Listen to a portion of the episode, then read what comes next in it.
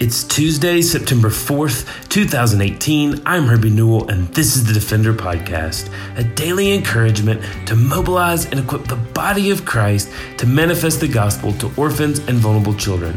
This daily podcast is a ministry of Lifeline Children's Services, and I'm coming to you from Birmingham, Alabama. Have a great opportunity today that I've been really excited about on on the podcast. Um, to share a, a, conversation with a friend with you. And so today, joining us uh, is Dr. Trevin Wax. Trevin is uh, is a great friend to me and a great friend to Lifeline, and um, somebody that we're excited about introducing to you a little more fully. Let me give you a little bit of his bio just so you can have a background if you're not acquainted with Trevin and his work. Um, Trevin is, is Bible and reference publisher at, for Lifeway Christian Resources, um, where he's also served as the managing editor of the Gospel Project. Um, if you're not familiar with the Gospel Project, it's a, a gospel centered curriculum for all ages in the church and something that's been a, been a great resource and a great gift to, to many churches. Um, Trevin writes prolifically, um, and I'm thankful for that. He's the author of a number of books, a couple of which we're going to talk about today. He's also um, written in publications like the Washington Post, Religion News Services, Christianity Today, World Magazine, um, and he has a daily um, blog at the Gospel Coalition called Kingdom People. Um, one of my favorite parts of Kingdom People, and I'll throw this little breadcrumb out there, is Trevin Seven that comes out um, on every Friday, um, right. which is um, which is kind of a curation of content coming from from a lot of different sources. And one of the things I love about this brother is just um, he has an amazing ability and, and a giftedness from God to to survey the culture and to to really filter that through the gospel and reduce it down to um, to, to places where the rest of us um, can can can feed from um, from that knowledge. And so I'm incredibly thankful today, Trevin, for you joining us. And uh, and so thanks for thanks for being here. Well, thanks for having me on, Rick. Glad to do it so uh, let's let's dive right in. I, I want to. Um, I'd, I'd love for you to just uh, kind of acquaint yourself a little bit with with the folks that are listening to our podcast, and and and I just I'm fascinated a little bit by your story and just some of the twists and turns along the way, and so would love to hear just um, you know just a quick a quick thought, quick bio from your own words about um, you know who you are and maybe some of those shaping influences in your life. Well, I've I am back living in Middle Tennessee, which is where I grew up. Um, actually, uh, started out in Middle Tennessee, uh, church-going family. Uh, came to faith at a very young age. Uh, really got serious about my faith as a teenager. About that time, was also um, getting involved with um, mission trips that our our church was taking uh, every every year. And the mission trips generally, I mean, we did some different things in inner city, Knoxville, and some other places. But mo- the trips I was most involved with were those that were to Romania, uh, which in the the late '90s was still coming through after its uh, uh shift away from communism uh, at the beginning of the decade, and and so. Uh, really had a heart and love for for people there and um, when I was 19, I bought a one way ticket, moved there, lived there for um, the the bulk of five years. Uh, met my wife there. We were married there. Had our first son during that five year period, and so um, that was a very formative. Speaking about culture and whatnot, that's a very formative five years of my life because um, I, I, really I learned I, I, kind of cut my teeth in ministry um, at a Christian university there, working in village churches you know, over there, and so uh, that was very formative. Came back to the United States, uh, did uh, seminary, uh, was an associate pastor for several years, and then I have been, you know, was writing all of that time, but then uh, came to Lifeway about seven and a half years ago to help start the Gospel Project you mentioned earlier, and so have been back in this. Uh, in this place. Uh, I serve as a teaching pastor at my church, so kind of it's been a long route back to my to Middle Tennessee, and I'm living in my hometown um, again. So it's uh, it, has been good that we have two more kids, so we've got three total, and uh, just it, it's it's been neat to see how God has uh, worked our paths together and and brought us to the different opportunities He's given us. That's awesome. I would love to just kind of delve in a little more there because one of the things that that we talk a lot about with our uh, with our families here at Lifeline is is about um, you know releasing our kids on mission and and you know the we we see so many families that are that are adopting and and bringing kids into their home to you know to raise them and to disciple them but with with really a goal and a trajectory of, of raising those children to release them back um, for them to you know, for them to pour missionally and to carry the gospel into sometimes places that they've come from or to use their story in that way.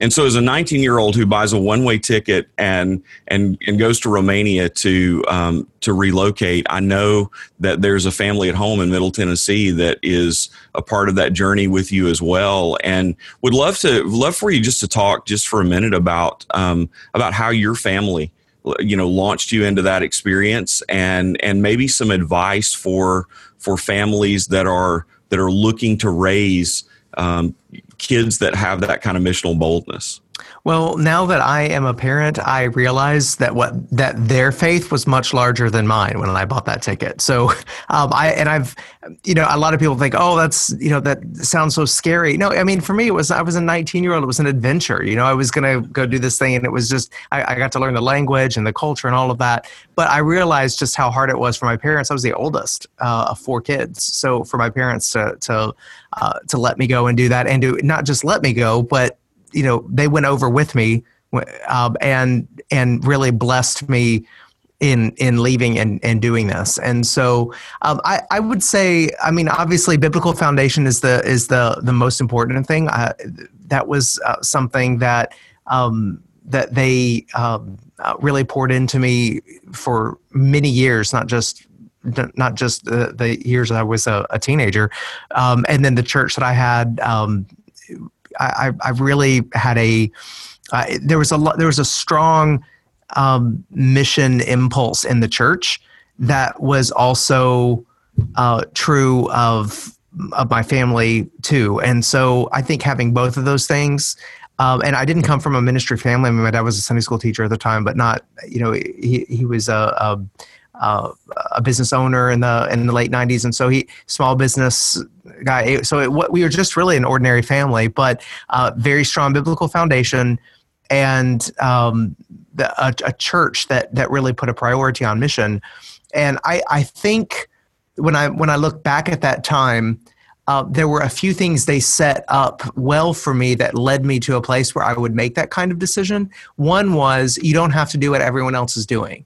Um, I took a gap year when no one had a name for it. Hmm. So I, I graduated really the month before I turned 18. So I was 17 when I graduated. I was a young graduate.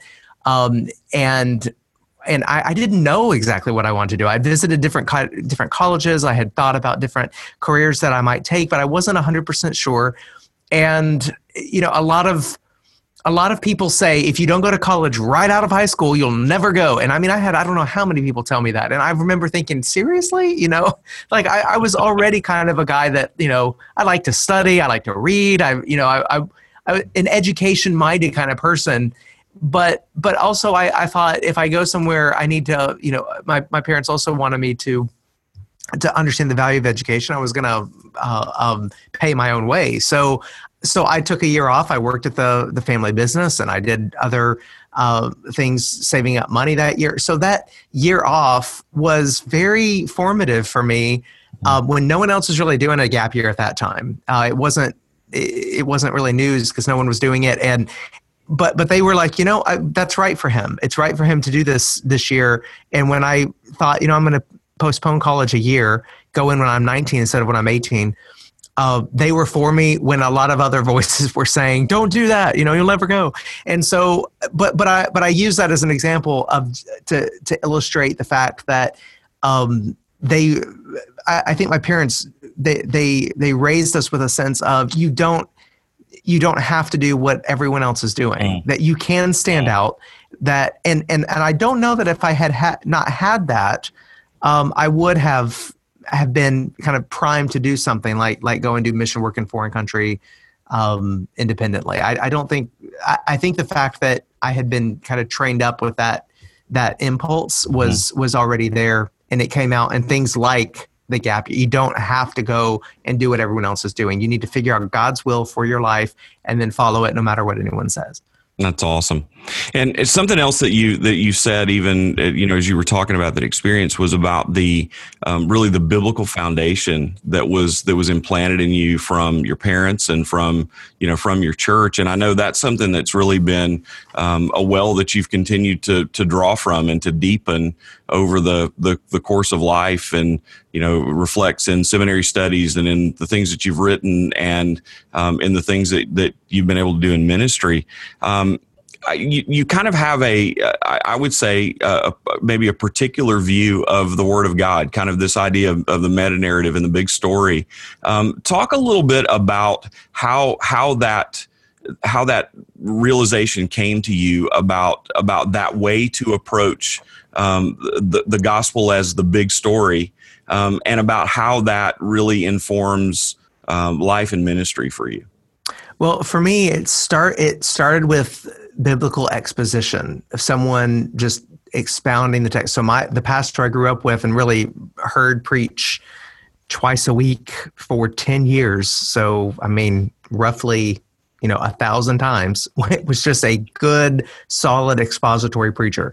Um, he's recently retired. And so and then and then the youth pastor that we had, um, you know, you have your big youth group events and things like that, but then you also have um, you know the, a good student minister also has a group of you know uh, 5 10 12 key leaders around them too who he's really pouring into. And we would just go through bible books and so I really got a taste for Bible study and seeing what's there in the text in my teenage years. But it was really about 10 years later that I, I saw that if, if I'm really going to do preaching and teaching the way I'm the, the way that I'm called to and that's most effective, I need to see the Bible as one overarching story, a grand narrative that it's telling the story of the world from creation all the way to new creation. Because that um, if we don't do that, then our our Bible studies are going to wind up being just hijacked and sort of incorporated into the worldview that people already have. So, right.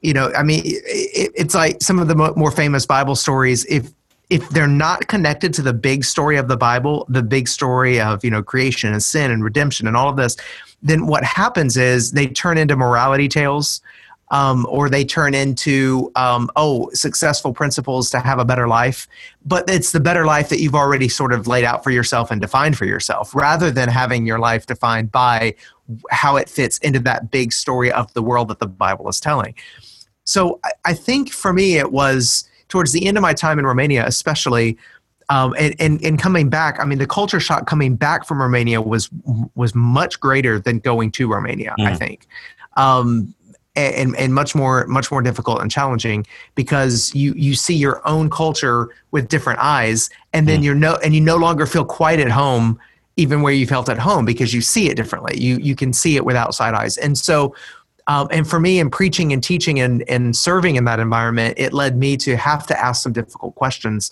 of what what's the best approach to bible study and to preaching and to communication and to just and just at my own personal study of scripture to where I won't be conformed to this world, but will be transformed, um, have my mind renewed. And I think that that grand narrative approach was was essential for me in, in understanding the, the worldview implications there.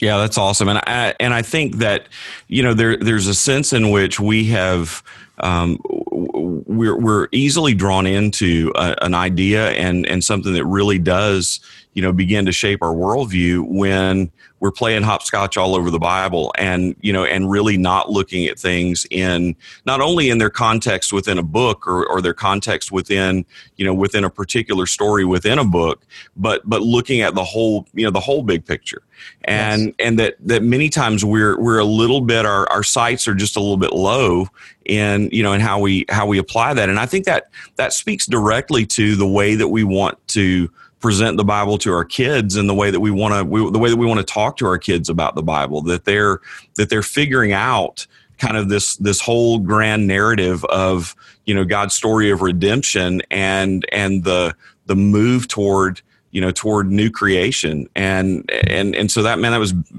it's a beautiful way, you know, to look at that. I, I think um, for us in at Lifeline and and for the folks that are you know that are listening to the podcast, one of the things that that's kind of a unifying theme for you know for all of us is is that idea of adoption and orphan care and and where um, and and we you know we strive to be people that um, that adoption and orphan care are are bigger than um, you know perceived good people doing good things right? And and for you know having and, and, really just doing things on a temporal plane or on a on an earthly plane. And and so I, I would just be interested to hear your thoughts about kind of where the themes of adoption and the themes of of care caring for orphans like where do they fit in that in that big narrative of scripture? And and what is what is god trying to you know maybe trying to say or trying to accomplish through um, you know through calling his people into you know into these areas. Well you know the one of the foundational truths of the bible that you see in the very beginning chapters of the bible and then laid out through all of scripture is that man is created in the image of god um, the image of God, the imago Dei, they, that uh, we have um, inherent worth, value, and dignity because of the image of the God who who created us that has been been stamped upon us.